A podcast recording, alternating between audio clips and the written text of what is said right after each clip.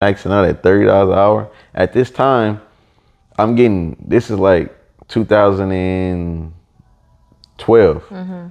So when I entered the barber game, it was about fifteen to twenty dollars a cut. So I'm already getting fifteen dollars for a haircut.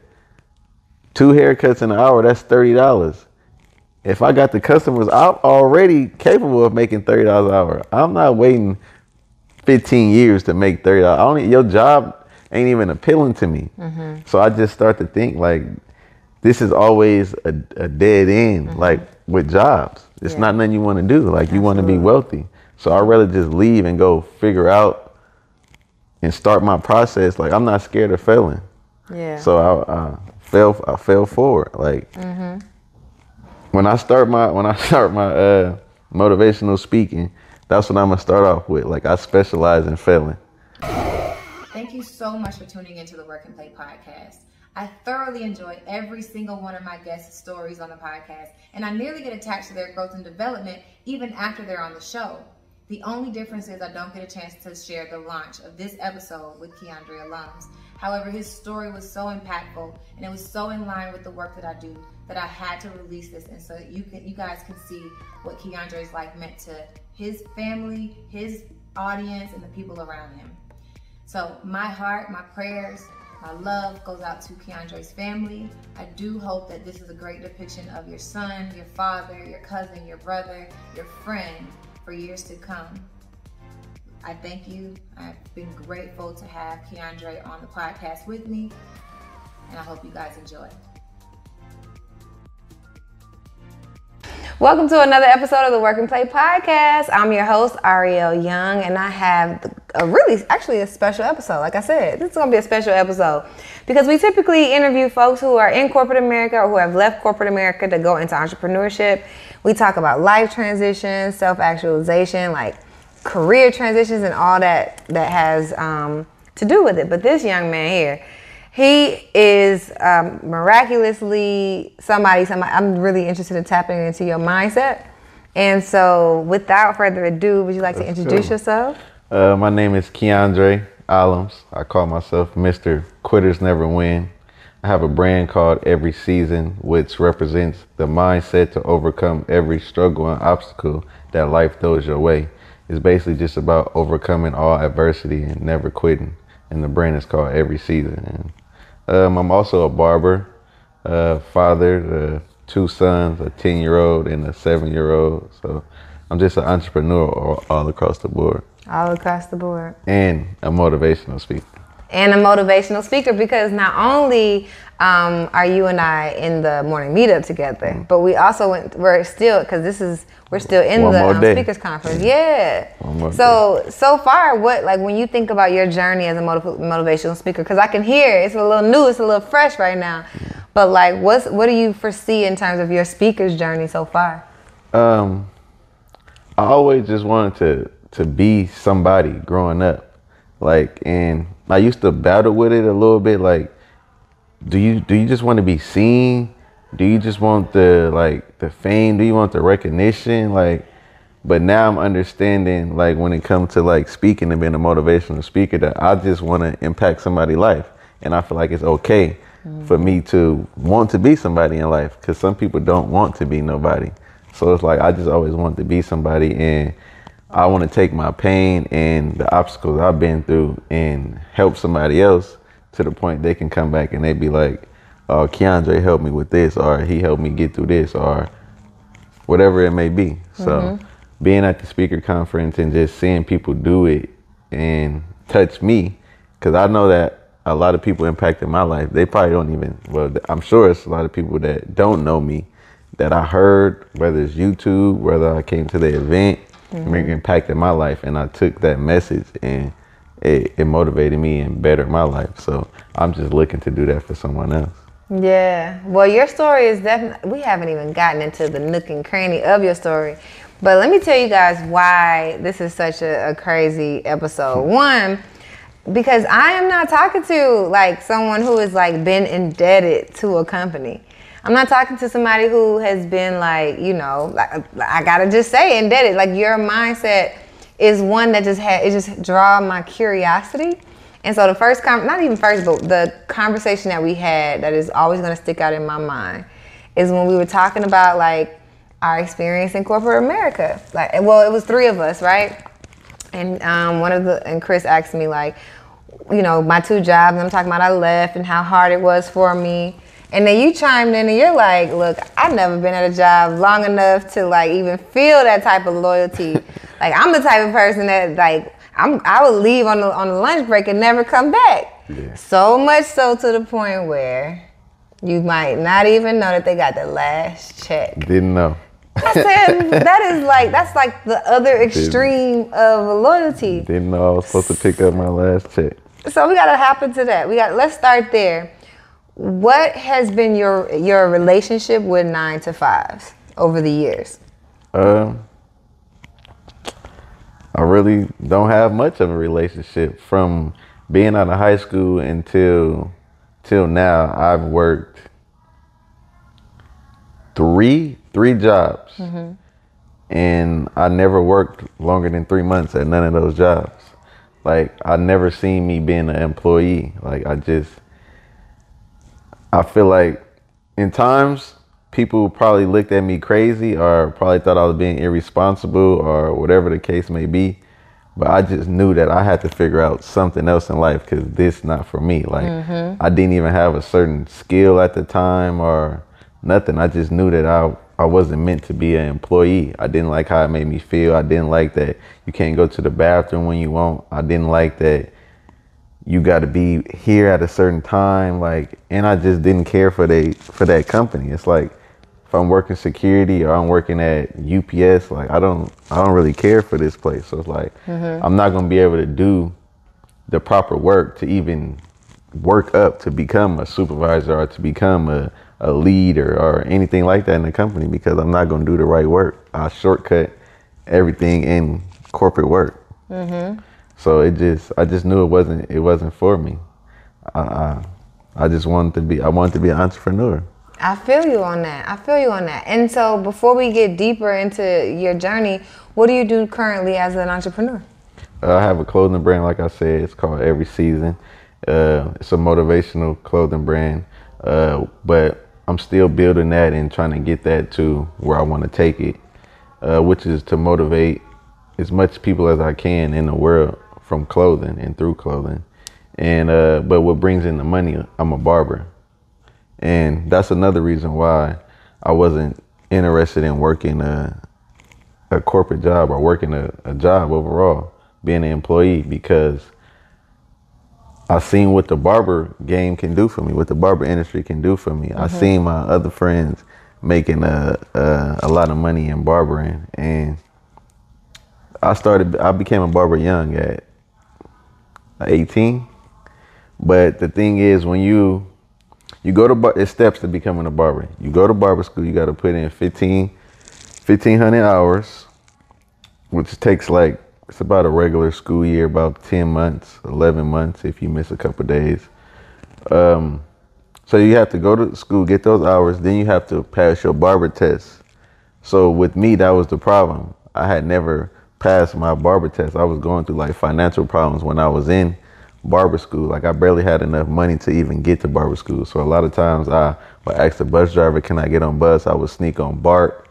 If y'all, y'all may not know what BART is, but in the Bay Area, it's like a train. It's like It's like MARTA Transportation. for our, ATA liens. Okay, okay. So I would sneak on BART, and then it's another form of type of train. It's called Caltrain. Uh, and I would sneak on that, and it's funny because they have like people on there who check your ticket every stop, but sometimes they do it like every other stop, and I only needed two stops on that one. So it's like if they if they check my ticket the first stop, then I had to get put off and then get back on just to get there. So Yeah, now yeah. I'm late for school, and like when you pass a certain time, sometimes they don't even let you into school or whatever. But Mm-hmm. that's a whole nother story. So I wasn't financially there uh, in uh, in my process of going to barber school. So I owed the school money, and when you owe the school money, they don't send your hours off to state board. State board is the where you take your exam at. It's like State Board of California. So they never sent my hours off to State Board because I still owed them money. So I had to first save up eleven hundred dollars before I even had a chance to take my test, which took some time. I'm young. Um, I'm sort of struggling. Like I was cutting, I was blessed enough to work at a barbershop without my license. Mm-hmm. Someone blessed me to do that, mm-hmm. and So you're building up your skills there. yeah, as soon as I got out of school, I actually mm-hmm. was working there like while in school because it was like a connection from somebody from my church. So that was a blessing. But I guess just me being young, not uh, in between not being responsible and not making enough money. Like you know, like because now that I'm older, I realized that I could have been putting up like fifty dollars here and there until I stacked the money to to make it. Yeah, I was gonna ask you if you ever did. So you so you didn't you never did it or you got your yeah, driver's license what- later. Yeah, it took Later. It, took. I went through. I went through a lot Yeah. in the process of getting that. That's probably like the biggest part of, of my story as an adult. Like that's what my brain kind of kind of came from. Like quitters never win. Mm. Yeah. It took me eight years to get my barber license. I failed the test seven times. Seven so seven seven times you took it once each year? No, just throughout. It just happened to work like that. But throughout the eight years, I took it seven times. Like I went through. I went through so much. Like What do they test you on the um, test? Is it Uh, like written test? yeah, it's a written test and it's a, a hands-on test. But a lot of people would think like you're just doing a haircut. No, you're doing curls. You're doing um, curl. Uh, um, what do they call it? You do curls with the uh, with the the curling iron? irons. Oh, you gotta do- it's like- it's and like then you you- do the curls with the uh, the rolling thing in the white paper. Yeah. Yeah, you gotta do that. You gotta do a shave. You have to do a perm. Like, uh, You have to do a perm? yeah. So tell me, the seven times you failed, did you mess up somebody's perm? No, the, the the perm and stuff. It's on a it's on a doll head. It's on a doll head. I'm like, The oh only active God. thing that you're doing on people is the shave Okay. and the haircut. Okay. But like I, I failed it so many times, and the barber curriculum changed. So that was a Mm. problem that made made it harder for me because like I'm not in school anymore, so I didn't get the update on Yeah, the on the new you getting tested information. on. Yeah. Mhm. So like at first it was to a point where you needed to get a 75. It was like you can fail the whole written, Mm-hmm. but you do good enough on the hands on and you still pass. So that's how a lot of my peers got their barber barber license. But it ended up changing within like two years after me being out of barber school. So now they mandatory you to get 75 on the hands on Mm-hmm. and on the written. So I would go and I'll either pass the pass the hands on and then fail the written, and then I'll go study so hard for the written, pass the written, and then end up missing a couple points on the hands on. Dang. So Just it's like transferring points year after year. so like uh, so much stuff happened. Like uh, my mannequin doll head stand broke.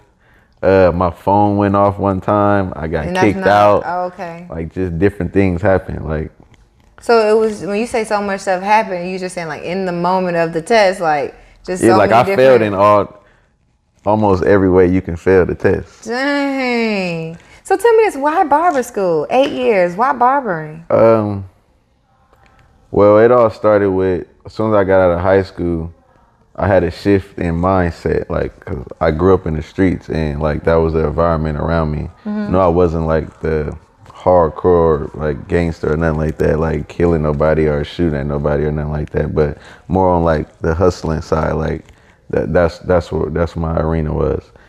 I ended up getting shot in 2011, July 7, 2011. And that was a year after I graduated. So like life just hit me different. And I ended up with four bullet, I had a button up shirt on. I mm. had four bullet holes through the front and the back of my shirt, mm. But no bullet holes In your body. in my body. I only got shot in my leg twice. Mm. So nobody can tell me like about God or like God didn't didn't spare my life that day. So like I didn't care if nobody say like, "Oh, you a punk" or "You." I, I didn't. I really didn't care. Like I was literally perfectly fine with walking away with the lifestyle I had because I knew. Like I'm looking at the shirt in the hospital bed. Like, how is this even? I, even when I explain it to some people who probably don't believe in God or heard stories like that, I can look at them in their eyes and tell that they think I'm lying or making up a story or something like that. Like hmm. that's how crazy it was. So after. So you so you saying you had the four bullet you had the four shots in your body and one in your leg. no, I had four bullet holes in my shirt. Okay, so that's No bullet holes in my body. no bullet holes in your body. So that's what you meant. I thought you meant that the bullet went straight through No. your body and that you walked away okay. No. Dang. I never forget it. It was a hot summer day. My shirt wasn't unbuttoned. It was buttoned up. I got out the car. I had like fixed my shirt. Next thing you know, I'm staring down the a gun. Mm-hmm. Shots go off. I ended up with four bullet holes in the shirt from the front through the back, and didn't get touched with a bullet in my upper body. back. It, it did clearly didn't go. Oh, was it like? I'm sure there's there's there's a re, there's a reason behind it, but Bullet holes Yeah. in the front yeah. and through the back. I did not get shot here at all. Yeah, but I'm saying like clearly there was something like that went through, you know. But so, okay, so you say you know, you know. Basically, to me, that was that was God showing me like spare my life. Like it's it's one of those what they call it like. I can't think of the word right now, but basically, God was just showing me like this was supposed to happen or this could have happened, Mm-hmm. and I didn't allow it to happen. Like some people be trying to say that, like, oh, maybe it went through the side. Like, no, it was in the middle. That's Like, what I'm saying, It, it was in the middle. Like, and there's four of them. okay. So it's like after that day, it's like even anytime I ever doubt God, like I think about that. Mm-hmm. It's like, bro, he literally showed you himself, like personally. So how can you doubt him? So you said that is what told you you don't care if somebody calls you, you know, names or anything. You know that you. Yeah, that's where the, that's where the the mindset shift came at. So I just wanted better for myself. I wanted to lead a street life alone. So after getting shot, I uh, it was a time where I just I changed barbers because my barber had like moved. So I met this new barber. He was from L.A. He moved to uh, to Oakland, and I tried him out. He was cool, and he was like more well, a little bit closer to my age. Like I was 18, he was like 24. So he just was a cool guy. Like my dad introduced him to me. And after getting my haircut, I would hang out at the barbershop a lot. Just like instead of going back to the streets and hang out, I just hang around good energy. Mm-hmm. And he ended up becoming like my big brother type thing. And he it was like a barbershop and he stayed upstairs in the apartments, like right under the barbershop. So I ended up like spending the night at his house a lot, like almost living living there. And one day uh, on his lunch break, we was at Jack in the Box, and like I said, I'm not hustling anymore, so I ain't have much money. I probably had like twelve dollars in my pocket. So I reached to give him my money for the meal that I ordered, and he like, "Nah, bro, I got you." And he pulled out his money, and I'm like, "I'm like, damn, bro, like you got you got to not like you been hustling or something." You make me almost want to go to barber school. I'm just mm. joking. I'm not thinking nothing of it. And then he looked at me. He was like, "Why not? You're not doing nothing else." Mm-hmm. And I kind of just got quiet and just went on Google right there in the drive-through and looked up barber schools. Like, and I'm an ambitious type person. Like, so I just wanted to try something. Like, I just wanted to, I wanted to go in some direction. I, when I went to go look at those schools, I'm not even really thinking that it wasn't all the way there. That's why I tell people you got to just start moving. Like if you're in a stuck space and you don't know what your purpose is or you don't know what you want to do in life, you got to start moving, or it's gonna take the process longer. Yeah. Because I didn't even, I wouldn't even say I believed all the way that I'll become good or I'll become a barber. I just start moving, and uh, lo and behold, like.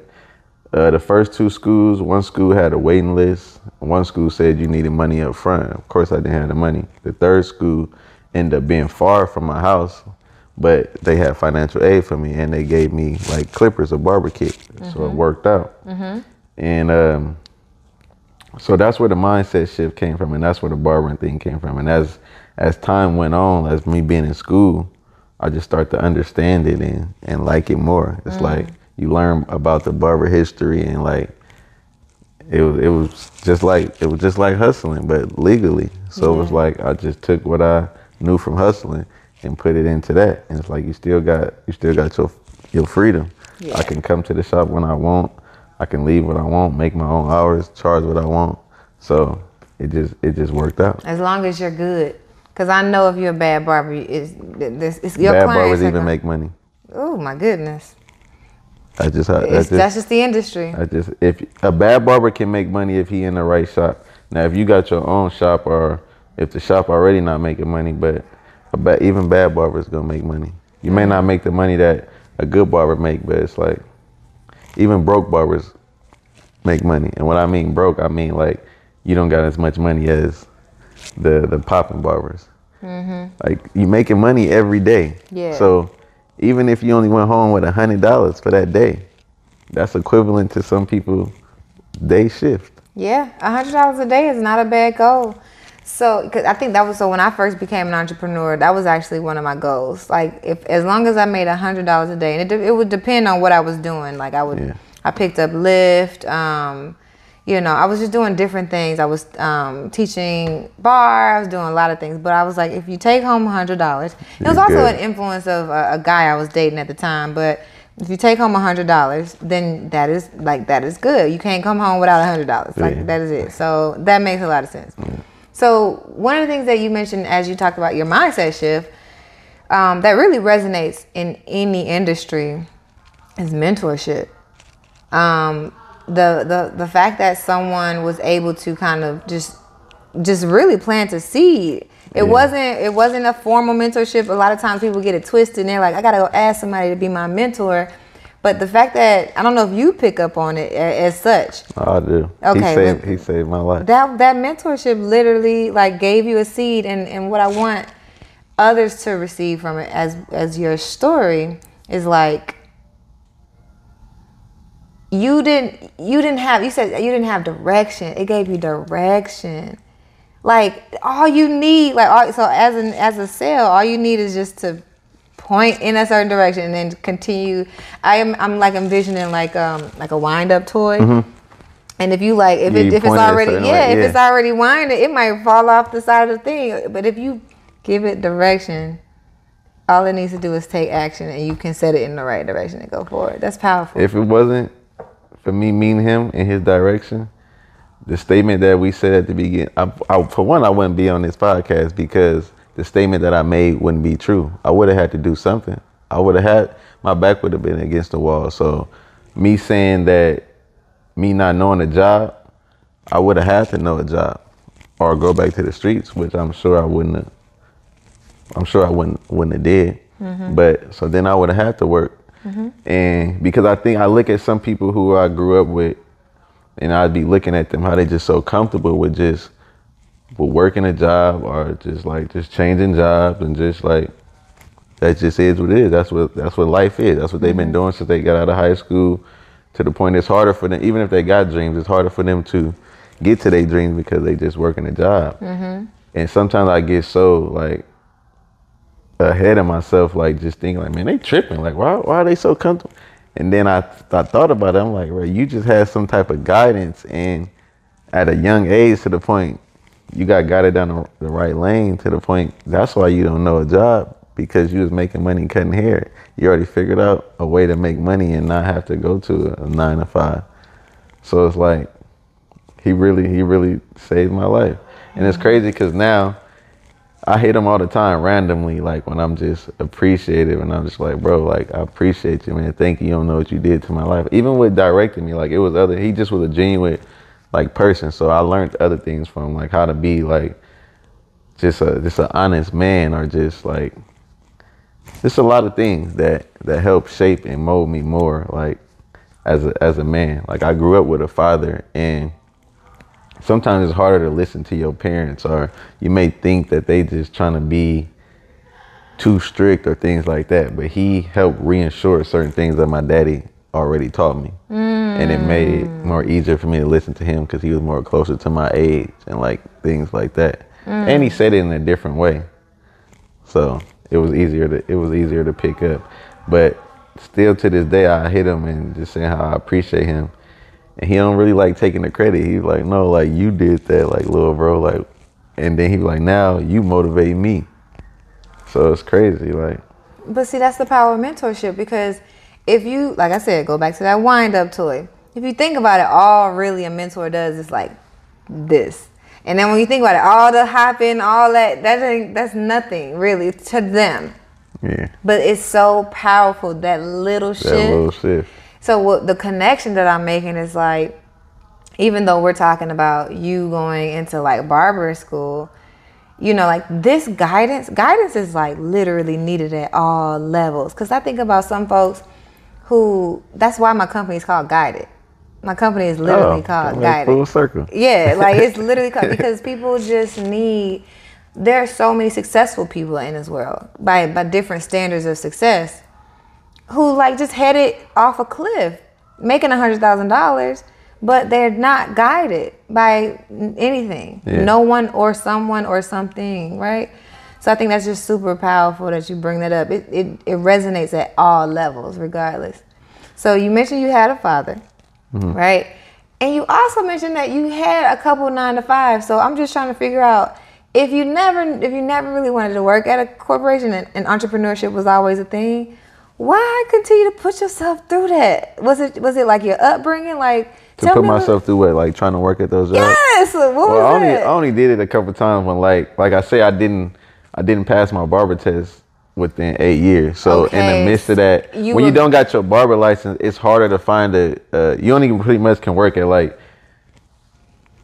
How can I say it? Like the ghetto barbershops that's the owner is just looking for somebody to pay him booth rent. Mm-hmm. Which nine times out of ten, those shops is not really thriving in business. That the owner might be making money because he got a book clientele and he getting booth rent from other barbers. Mm-hmm. But as far as like walk in traffic and just somewhere where a, a, a new barber or the yeah the new barber can build, mm-hmm. it's not there. So I deal with a lot of situations like that, or I deal with a lot of situations where I was working at a good shop and me and the owner didn't see eye to eye, or like different things like that. So I mm-hmm. was transitioning through different things, and like I got two kids, and it's like mm. I had to survive somehow. So in these in these moments, I had to go work at like A uh, I had to go get my guard card to work security, or I worked at uh, UPS. That's the job. I walked out like I went to the bathroom and, and- and Never came back. Yeah, like that was that was pure slavery. Like twelve dollars an hour. And in California, you got to know what twelve dollars an hour is. Like that is that I don't. I, what's the minimum wage in Atlanta? Seven fifty. That's that's seven fifty. Yeah. That's seven fifty. Like converted in, Mm-hmm. in in states, and they got you moving all these boxes. And I'll never forget it. Like it would just sound like working just sounds so crazy to me. I will never forget this speech. Every morning, they'll uh, have like the supervisor rally us, uh, rally us up in a group, and he'll get his speech like, "Today we have to move sixty thousand boxes. UPS has never moved sixty thousand boxes in a day. We only maxed out at forty. So that's that's number one. Like, how are you telling us we got to move sixty thousand boxes? You saying it's never been done. You know how long UPS has been a company, a brand. What makes you think that we about to move twenty thousand extra boxes today? Then on top of that, the belts be broke. Like a lot of the belts, like because you got to put the boxes on the belts to to move it to the to the next station in the in the uh, factory. The belts will be breaking, so it's like y'all want us to move extra boxes, extra twenty thousand, and the bo- and the belts is breaking.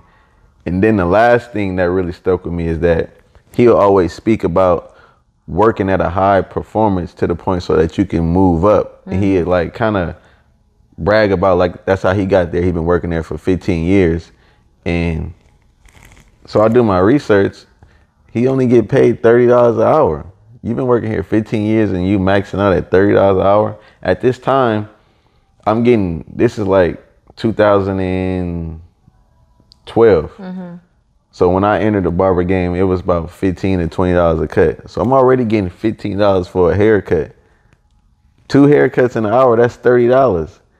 If I got the customers, I'm already capable of making thirty dollars an hour. I'm not waiting 15 years to make thirty dollars. I don't. Your job ain't even appealing to me. Mm-hmm. So I just start to think like, this is always a, a dead end. Mm-hmm. Like with jobs, it's Yeah. not nothing you want to do. Like you want to be wealthy. So I'd rather just leave and go figure out and start my process, like I'm not scared of failing. Yeah. So I, I fell I fell forward. Like mm-hmm. When I start my when I start my uh, motivational speaking, that's what I'm gonna start off with. Like I specialize in failing. Tell me this. So I mean, I kind of feel like so I don't have kids, so I'm not like I I'm not gonna sit here and act like I know that life. But what I will say is, you had this entrepreneurial mindset, and when you failed the barbershop, I mean the barber test, like why not just create a brand back then? Like seven seven years starting, like why didn't you just create a brand then? I mean, I I, I did have I did have the brand, but it started from like okay backstory. So I start uh, I started cutting hair. I graduated in 2012. So I was I didn't have my license, but I'm working as a barber in 2012. 2014, two years later, I was watching ATL one day. It's crazy because I'm in Atlanta. Right. I'm watching ATL and um, the part where T.I. tell his little brother, "You don't got to be a dope boy to have money." That clicked with me mm-hmm. because, like I said, I had a mindset shift and I left the streets alone, mm-hmm. and now I'm making money legally, mm-hmm. and I'm starting to just like pay attention to a lot of entrepreneurs or people who make money legally and they they still successful. They either making more money than people in the streets or making just as much. So I wanted to paint that picture to other people. So what I did was, uh, and it was around the same time I was introduced to like Nipsey Hussle. I was listening to Nipsey Hussle and I was seeing what he had going on with his clothing brand. So I seen it was possible to put a positive message on a shirt and sell it. Okay. So I put the you don't got to be a dope boy to have money on shirts, and I would go into like barbershops and beauty salons and and sell them. Mm-hmm. And I sold the first fifty like quick within like a week. Then I took the I had like barber clippers and like combs and stuff to resonate to the hair people. But then I wanted to reach more people, so I just took that off and I put like a basketball, a man in a suit, a construction worker, uh, a microphone, like things like that to relate to more people. And I bought a hundred of those, and those sold out within like two to three weeks, like pretty quick. So now I'm like, man, I really can do this or whatever. But I didn't have a brand name. So I would just think about certain things that match me. Like I had like I would come up with like executors, motivators, but it just that was that was weak to me. Like Okay. yeah, I'm like, nah, that ain't it. So uh shout out to my son mom. She actually gave me the name for my brand Evryseason. She uh she like, you know what, I'ma like I'ma uh I'm gonna pray on it and, and, and ponder on it and sit on it and, and come back to you with something.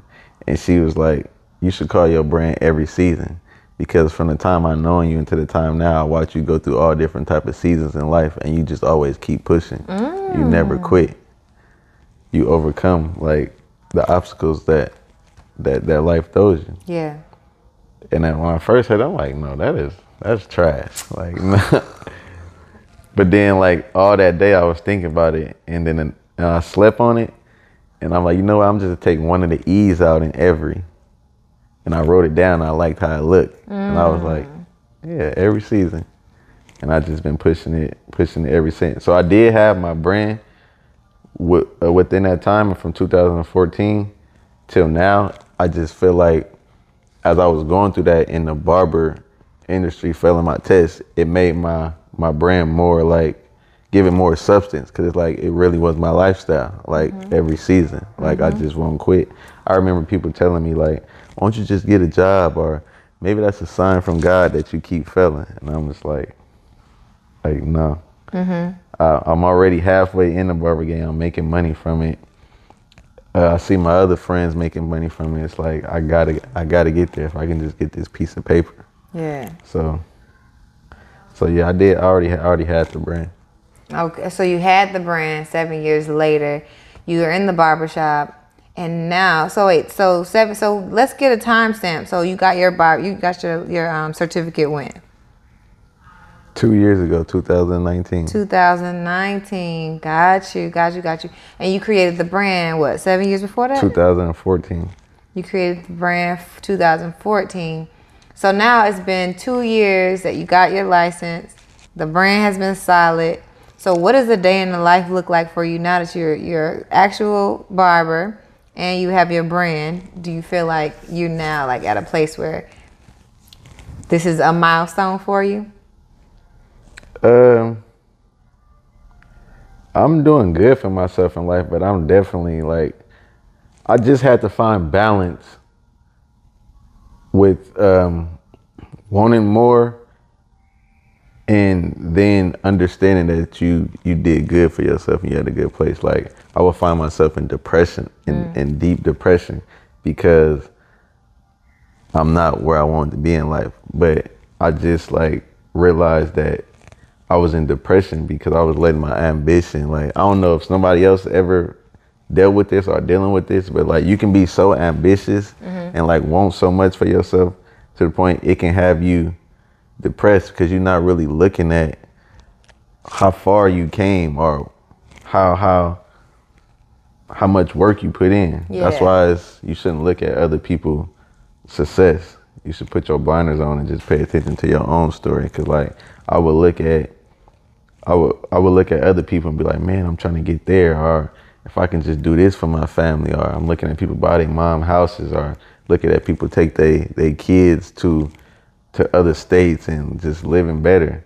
But it's like I remember a time where I was homeless and I used to be with my kids um, on the couch or have pallets on the floor, and it's like you worked hard enough to get your own place, and uh, it was times that even when I got my own place, I didn't know how I was going make rent. Mm-hmm.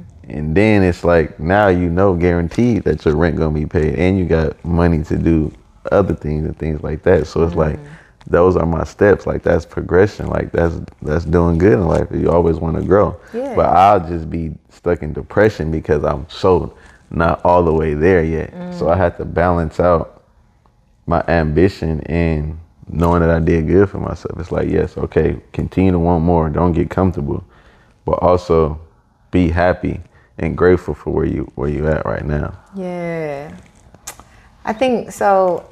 This is not for nothing because I think your story, especially as we think about you and your journey as a motivational speaker, all of this goes together. But I'm just curious, like when I think about your upbringing, right? Like you said, you, so all we know right now is you had a father. You said you had a father. Did you grow up with your mom too? Yeah, I grew up with my mom, but I just was with my I was with my dad more. Okay. So I'm just curious, how does a man, I guess, yeah, how does a man who's raised by his dad, at least, um, end up like kind of like experiencing homelessness as an adult? As an adult, like what does that what does that trajectory look like? Um, basically, if if your if your parents not in a good position in life, and you and you grown, what are, what are you gonna do? You left to fend for yourself.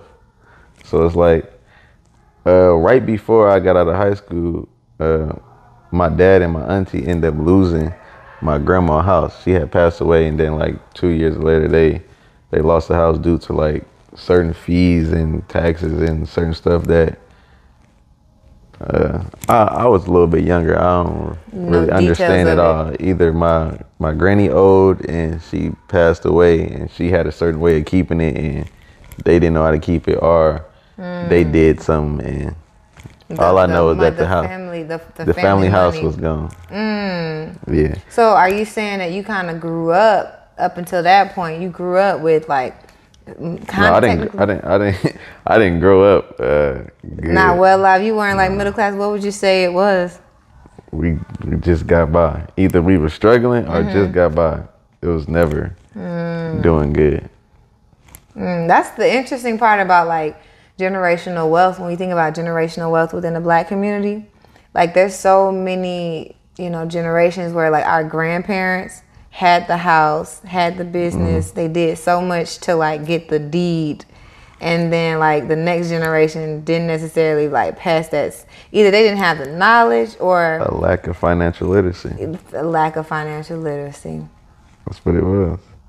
And it's it's crazy because now I be thinking about stuff I be learning about houses and mm-hmm. what to do and certain stuff like that. I'm like, man, I was next up after my dad to have this, like what I could have did with certain things like that. Mm-hmm. But even though that I like grew up in, in poverty and always just getting by and certain things like that, I had a great a great father. Like I didn't notice it until I was grown. Like I used to hate my dad as a kid growing up. Like mm. and like I literally mean hate. Like I used to think that he was too mean, too strict, like too like I just didn't like him.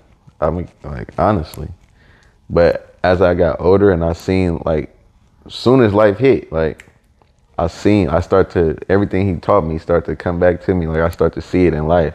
And now it'd be like he he just wanted the best for me the whole time. Like even when it come to being an entrepreneur, like the reason why I believe it and and I know I, it's possible so much is because of my dad. Before Instagram, before I seen a Nipsey Hussle, before I seen people from Atlanta making money, before I seen people from Philadelphia, any I seen my dad do it. Like in Oakland, my dad had the first food truck like literally the first food truck. We it started off in a station wagon. He would he would make the food.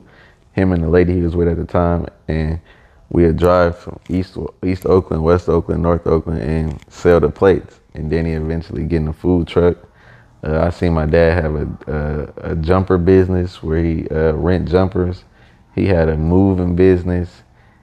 He al- and he like hustled in the streets. So it's like all I all I seen growing up was entrepreneurship. So it's like I knew it was possible. So it's like the job thing wasn't really it was never really in me. I got you. I got you. So when you um when you think about like your future, right? Setting yourself up for being able to tell your story and then being able to touch other people. What is your like and I'm not sure like maybe you have to tell me because I know part of the process of becoming a speaker is like digging into your story, getting real comfortable with like the nitty-gritty details and stuff. But at where you are right now as a speaker, like do you feel like you know, what do you feel like is your um is your message. You know what I mean? Like I know you have quitters never win, right? And your brand is Evryseason because you have been through every season, right? But then when you reach out to young people who just need that motivation, um, like how do you package that message into a young person? I'm I'm still I'm still figuring out how to articulate it the best way. But uh, something just came on me uh, today at the speaker conference, and I'm gonna use it like this. I'm gonna tell them I, I specialize in failing. So if you feel like a failure, if you feel like you're not good at nothing, if you feel like you always count it out, if you feel like this per, I specialize in failing. It's no, you don't have to have the best. Ta- you don't got to be the most talented. You don't got to be the smartest. You don't got to be the most well connected. All you got to do is have enough endurance and perseverance to pick yourself up and keep pushing. And failing is nothing but data. So you're just learning what not to do. Mm-hmm. Even when it comes to barbering, like that's why I can cut hair so well because I learned what not to do. I didn't learn like from people good things. Like literally when I'm cutting hair, I can cut hair an unorthodox way and still cut out good because I learned what not to do. And the same thing with life. Like I'm not the smartest person. Like I'm not organized. I'm not I don't have certain skills that other people got. But my skill is being able to pick myself up every time and try again. And the most ta- I find myself seeing in life the most talented people, the most smartest people. That's all they missing Yeah. is that one gift to the point it will it will take them to the next level. Mm-hmm. So it's like that's really that's really a unique gift to have. Like that's my gift. It's being able to take the L's, to get punched in the face and get back up. It's like I was that kid who when people used to be like, Man, you think you can jump off that building, jump off that and flip over that and like whatever somebody say that's crazy, everybody be like, Oh, I can't do that. And I'd be like, I can. Even if I knew in the back of my head, I probably couldn't. I just, I just don't feel. I just don't feel like it don't sit well with me saying I can't do something. Yeah. Or like it can be the biggest person in the room, and he'd be like, "I'll beat all y'all up." Mm-hmm. I'm gonna be that one person that'd be like, "You're not gonna beat me up. Like Mm-hmm. you're gonna have to do it." Like so, it's like now I look back and I think about that, and I'd be like, you always kind of been like this. So it's like endurance. I want to, the ones who already feel like failures and been through so much and feel like nothing, you already been through a lot in life. So you have to take that pain Yeah. and take the, the letdowns and the obstacles in life and just keep pushing. Like you already a survivor. Like that's your, that's your niche That's in your life. gift. Yeah, that's your, your skill set. When I used to, um, when I used to go to, so there's a, a shelter here. Actually, there's one in, not in Oakland, um, but in California. There's one called it's, it's Covenant House. So there's a it's a shelter, it's a homeless shelter for um, young people experiencing homeless, 18 to 24. And I feel like that's one of those things that, you know, the the first thing that they will tell you when you're working on a resume, right? I've never had a job. I've never done nothing. I've never. And I feel like what you're saying is tapping into your unique gifts, your your unique story. There's something in there. Yeah. And then it, one, I feel like even just hearing like quitters never win. If I'm here meeting you at 20, 21, 22, 23, 24, you're at you're at a shelter. So what? You literally decided to go all the way to the shelter and find help. Now we're sitting here at a computer and we're getting like this uh, resume together. Now all we got to do is get you in the right direction. I kind of feel like you could take your story and you can do it literally what I what I did, but I think they would resonate with you a lot differently because they would look at me, okay, that's Miss Ari from Delta. Okay. Yeah, she never been through nothing that I've been through. She don't know Yeah. like what like so technically I'm like, okay, yeah, I never walked in your shoes. But you and I are essentially saying the same thing. I just think they'll hear you. Yeah. I think they'll hear you differently. Yeah. I just I feel like when when people go through so much in life, like they may not have the opportunity of certain things like that, but they got an upper hand on a lot of people because, like for instance, I could I can obtain a better lifestyle right now. I can get a million dollars or a bigger house or whatever, and if I lose that or something go wrong, I'm not. Of course, I'm going to be upset, and of course, I'm going to be like, it's going to be a big blow, but it won't break me because Yeah. I already seen adversity in life. I already seen the struggle before. Yeah. So it's just about picking yourself back up. It's some people who will jump off a bridge if they lose their lifestyle and certain things like that. They just can't handle it And I built that they way. can't they can't take what people gonna think or them having to uh, show people they not in a Benz no more. Now they catching Uber or driving a, a old Toyota, like things like that. Like so I feel like people who who's wired like that, who can pick themselves up and deal with the adversity, you got an advantage already because in life, it's gonna be a storm. I don't care who you are. I don't care how li- how how good your life is. It's gonna be some type of storm. So if you mm-hmm. can weather those storms, then you got an advantage. Mm-hmm. So I just want to tell people, and my message is to use that in your advantage. And whatever it is your your your dream is, don't just stay complacent in one place. Like move towards your dream and take that pain, and, and just keep pushing. Like ET said, you already felt the pain. It already hurt. It hurt to push yourself towards your dreams, and it hurt to not live your dream. Which mm-hmm. hurt you gonna pick? Absolutely. That's how I look at it. So we were talking earlier about your niche and like, you know, the lane that you want to be in. And we were talking about how in Oakland, like the population of homelessness is actually ridiculous. I mean, it's bad here in Atlanta, but because everything is so spaced out, we don't you don't see the concentrated like Yeah. homelessness here. But like, would you ever think about leveraging like your speaking career to go speak to other young people who are experiencing homelessness, um, who just like don't don't necessarily have that motivation? Granted, there are contracts out there for you can go so, so that you can go to talk talk to like nonprofits and stuff. Yeah. But would you consider that being a lane? Yeah, I would think that.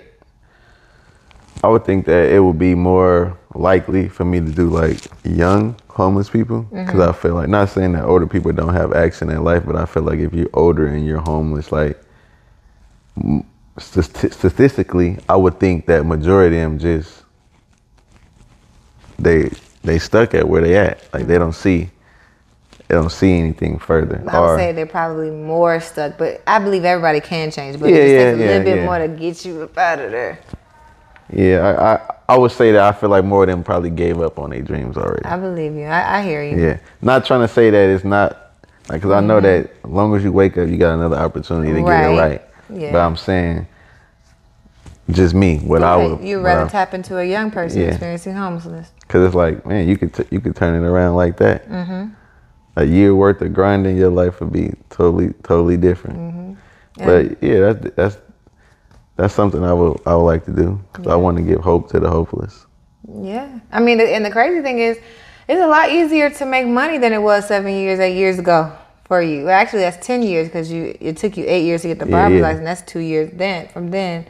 So yeah, money. it's, it's yeah, way it's easier. not. It's definitely way easier because I just was telling myself that while I was out here, like spending money on flights and the Airbnb and like food and Uber. It's just like, bro, you're not in the same space that you were. You got your barber license. You work at a great shop.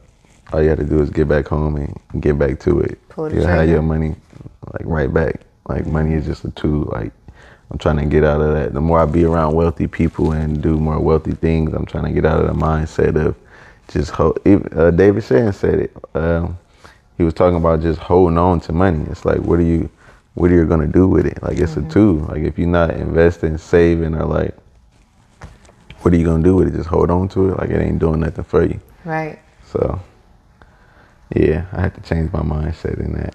I love it. Is that why you have ambition tattooed on your arm? When did you get that? Uh, I got I got this when I was 22. Like I'm not even a tattoo type person. I just I don't know, just seeing a lot of people getting tattoos and uh, probably listening to to girls talking about, oh, you would look nice with tattoos. That probably what it what it was. Well, the So- one thing is, at least you chose a good one. Yeah, if I was gonna put something on me, I definitely it definitely had to It can't hurt to have ambition. That's a But good I did something crazy, like always trying to be so different. I end up getting, I got these the same day. I got ambition on this side, and then I got child of God on here, but I got it in two different fonts. Just me not really knowing about tattoos and like thinking I'm being cool. Yeah, Not now you knowing, look down and be it's like, oh, what was I thinking? Yeah, it's always a reminder. It's always a reminder. that's okay. Well, that's cool though. Wish they both mean something to me. exactly, like I, that's why I say, like if it, if it's gonna be anything, at least you got two affirmations Yeah. to look at. Uh, it might be not aesthetically pleasing as you would like it to be, but it's still affirmations nonetheless. Definitely. Yeah. So, um, as we think about, um, you know, people who are still in their stuck position, right? And they still haven't figured out what their balance of like, you know, even like even starting to reach towards like self fulfillment and tap into their, their gifts and, and their abilities. I always like to to send, to to finish off our um our episodes with a word. You know what I mean? To just say to someone who is somewhere, probably still in their nine to five, probably don't even have the courage to leave on their lunch break, but need to be set free. What would you say to kind of reach back to that person and help Uh, them out? Basically, like two different things. First thing I would say is to not live a dream is to live in hell. So if you're not living your dream, you're living in hell. Which is why people wake up daily, unhappy, uh, empty, feeling like they don't mean nothing to the world. Is because you're just waking up every day on accident, just going through the motion.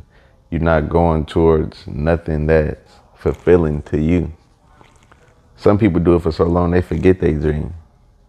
Somebody could be like like drawing in high school and then it's just like they just stop because the real world kicked in survival mode. Mm-hmm. So I would say that to not live your dream is to live in hell. And nobody nobody's gonna feel sorry for you. So if you're just waiting around waiting for a miracle to happen, it's not gonna happen. Faith without works dead. Dead. So it's like you you can think a miracle gonna happen. It's not happening. You gotta want it, and I and to to want it, you gotta start. So it's like, what are, what are you gonna do? It all boils down to you. And I'm I'm talking to myself now because I be having to tell myself this. Like like I said, I used to wake up depressed because I wasn't at a certain place in life. But now I don't work up wake up depressed anymore. Like I'm in a great space in life because either I I worked and I did something to further myself towards my dream, or I didn't, and I'm okay with that. And the only reason why I'm okay with that if I didn't is because then I have to go look in the mirror and I have to hold myself accountable. And I know that today you didn't do nothing to further yourself to your dreams, and it's nobody's fault. It's not the system fault. It's not your parents' fault. It's not nobody's fault. It's your fault. And now that I hold myself accountable for that, life goes way, goes way way smoother. Yeah. And I'm not saying that every day I I be good at it. The days that I'm not, I literally just go in the mirror and I tell myself, "That's your fault. You wasted a day. You didn't get this done. You could have did this, but you didn't." And it's like I just wake up the next day and uh and I even if I do it two days in a row, like all right, now you just killed two days. So don't be complaining when you not when you're not getting sales for your brand. If you if if you can't do this for your kids, if if you're not closer to you be mad at yourself. And when you hold yourself accountable, it makes things smoother because it's like you don't got no you don't got no excuses. You're not pointing the finger, so nobody gonna feel sorry for you. You got to make the decision to want more for yourself. That's a word. That's a word. So I definitely received something from that. So if you didn't receive anything, then I think you might just be, you might just need to replay this, pause it, you know, take your notes because it was definitely a word. And I appreciate you so much for joining me on Thank this couch. Thank you for having me. Yeah, telling Thank your you. Story, it. giving us a different perspective of what it looks like to really be like ruthless about it. I mean, like when you said that, I was like, whoa, he's speaking. Re- you know how we say in the morning meetup, you speaking spicy. you talking about you never had the loyalty to a company. Like I literally, I cringed the first time I ty- I, I typed out my two weeks notice. I was like, what? And I just, you know, had to trust God. But it was, it was uh, exposure for me just to even do that. Cause I was, you know, anywho, that's a whole nother story. So I, I, bet on myself Yeah. way back way back then when I didn't even I didn't even have it figured out. Yeah. I just always had that that crazy that crazy courage and confidence. Mm-hmm. And it still ain't it still ain't worked out all the way. But I'm in the process for it working out and I see it getting closer and closer. Mm-hmm. So I'm thankful for me taking that step and having that courage. yeah. Well, what brings us together is we both decided to invest in ourselves.